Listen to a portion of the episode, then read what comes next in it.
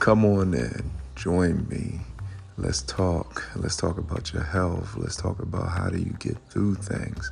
Let's talk about how do you deal with your kids, your significant other, your job. What do you do when your health is failing but you still struggling to move forward? Well, let's talk and understand from multiple perspectives. Come on in. Health and triumph, the struggle to overcome, and we will overcome together.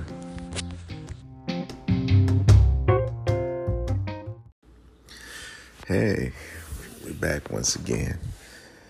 So, what do we want to talk about today? Short conversation. It was a holiday week, on vacation, still enjoying it. Let's talk about how people assume you're okay. I mean, even people that know if you have a health condition, and it could be everyday health condition, high blood pressure, cholesterol, diabetes, you know, or it can be a more serious condition, cancer, uh, and a number of other things. And then they look at you and they say, You look good. And you say to yourself, Thank you. It's a compliment. But then they take those words and add those actions, add the actions to it. Like, hey, you look good.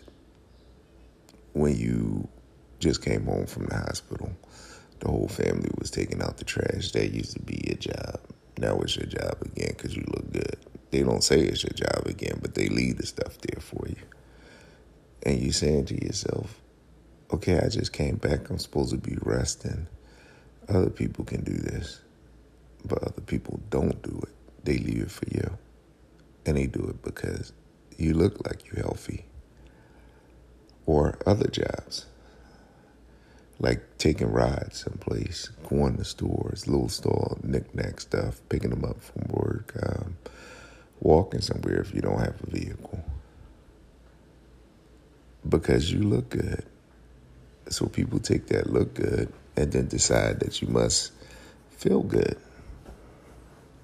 And then they run with it. And my only question to that is do the visual take over the sensible? Like, you just acknowledge that that person is physically hampered with things. But because they look good, you think they can accomplish things for you or for other people when they may even be having a problem accomplishing things for themselves. So looks are always deceiving. And sometimes when people look at things, they project what they think. But if a person is sick and you know a person is sick, and any conditions I just mentioned in the beginning, you gonna carry them chains for a lifetime. You know, you may have it in control, but you also know it, it could at any time not be in control. So it's always going to be a effect on your body. Let the person that's actually carrying them chains decide what you can do, what they can do, what they can't do, how they can do it, when they can do it, and what reason is important for them to do it. A lot of people don't do that. I don't get it. I never understand it. I can't um, really abide by it. It's just ridiculous, if you ask me. Stop looking at people and thinking they okay now, and you deciding they okay now. You're not their doctor. You're not that person. Stop doing it. So this is more so for the um, family people that deal with somebody with debilitating condition. Now for that person you've got to speak up. Like, nobody wants to be upset with people. Nobody wants to um, just go off on people. But you do have to get your point across. If you're sitting down there, you're saying you physically hampered and you can't do stuff, and people keep presenting you with the same challenges that you said you have a hard time doing at this point, you have to reiterate your position on it. Like, I can't do this shit. I can't do it. You have to do it. And this is what makes families work. This is why you have to teach people in your family, even if it's your significant other, that listen, a family is a collection of people, and yes, we all have responsibilities. But if somebody is unable to do their responsibility, the other one is supposed to help out. That's how families work. If you can't do that within your family and help each other out, then you don't need to be around each other. Because you need to do stuff on your own. They need to do stuff on their own. Because you can still be a family, just be apart. And I know it sounds cold blooded the way I say it, but I'm just through experiences and then watching people and how they think, they're never going to know what you feel, no matter how how you explain it. So you just have to set those boundaries and say, listen, this is unacceptable. This is not going to happen. We're not going to do that. So I've been saying these nice little thoughts about, you know, health, and then I've been going on a rant about stuff. So yeah, I'm gonna rant on something today. Today I'm going to rant on the fact that why does it take so long to get a part for your car? You know, I'm sitting down here and I'm waiting for a part to come for my car. And um, I just have to wait for it. You can't get the part from, they tell you the part breaks all the time. It's an easy fix. But you can't get the part. So if the part breaks all the time and you use it in multiple different, because it's one of those universal parts for, um, I have a Ford, so it's the uh, coolant reservoir. So you they use it in like a couple different models.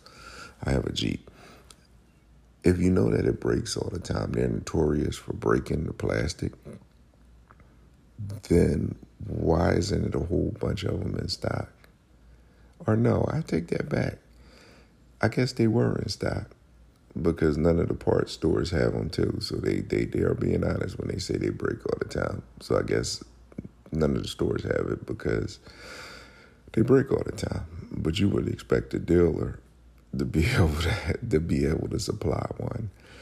Um, have a plethora of them in stock, but they don't. So anybody that owns a car knows around the holiday is the worst time for your car to go down. It just seems like everybody car breaks near the holiday, so it's always a long waiting list to um, get the portion, get something done.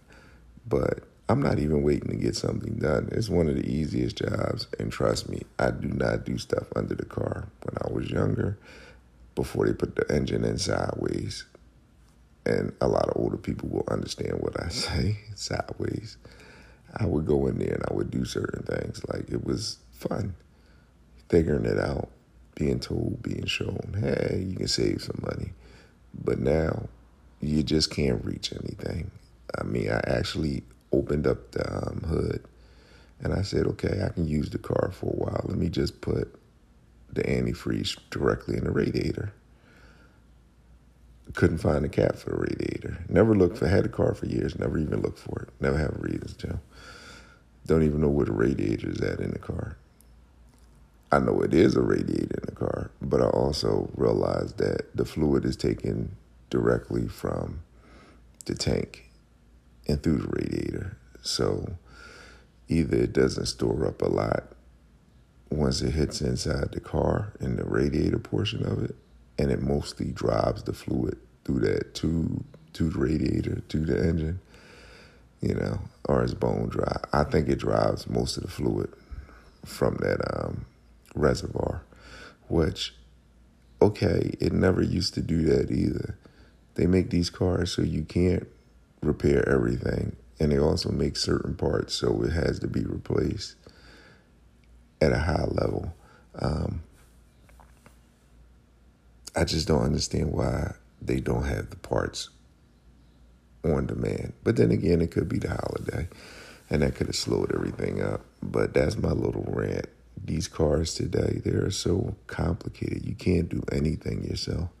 Even the damn tires don't last like they used to. I remember I used to leave tires on for years with no ball and, you know, uh, no. You could have a million nails almost penetrate the tire. They never would. But now this cheap stuff, you know, you need new tires every three years. And that's not an accident.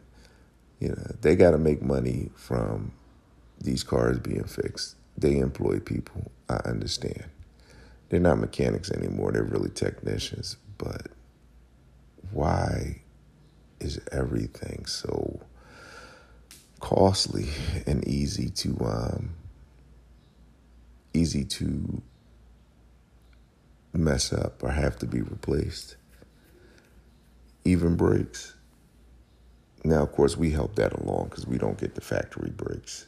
If you get the factory brakes, the shit will last like three years. If you get the cheap brakes, which a lot of people do, well, they're cheap brakes. You'll be back in there next year. Or I can't even say they cheap brakes. They're not the factory brakes, so you'll be in there a year later. You know, pay the extra money for the, the recommended parts for your vehicle, which is why I'm waiting. I'm waiting for the recommended part for my vehicle. But I'm going to end that rant because it's not really a rant. I, it's just an inconvenience. Cars are a blessing, especially um, when you need them and you got to make stops and get around. But the bad thing about cars there, you tend to get dependent on them. People around you tend to get dependent on them, and they expect you to do certain things. And a car will make you lazy. You'll take a car ride to the store where you can walk three blocks. And I think when we talk about health, those three blocks are important. Those little steps. Maybe it'll change what you eat because you got to walk and go get it. There's a lot of factors that go involved that get involved in this. But that's just my little rant for the day. I'm not even as emotional it's been a good week. I'm not even as as emotional as I was talking about other things. So I look forward to talking to you next week. Uh, we will try to bring guests on next week. I'm not sure how that's going to work, but we're going to attempt it. So I look forward to talking to you.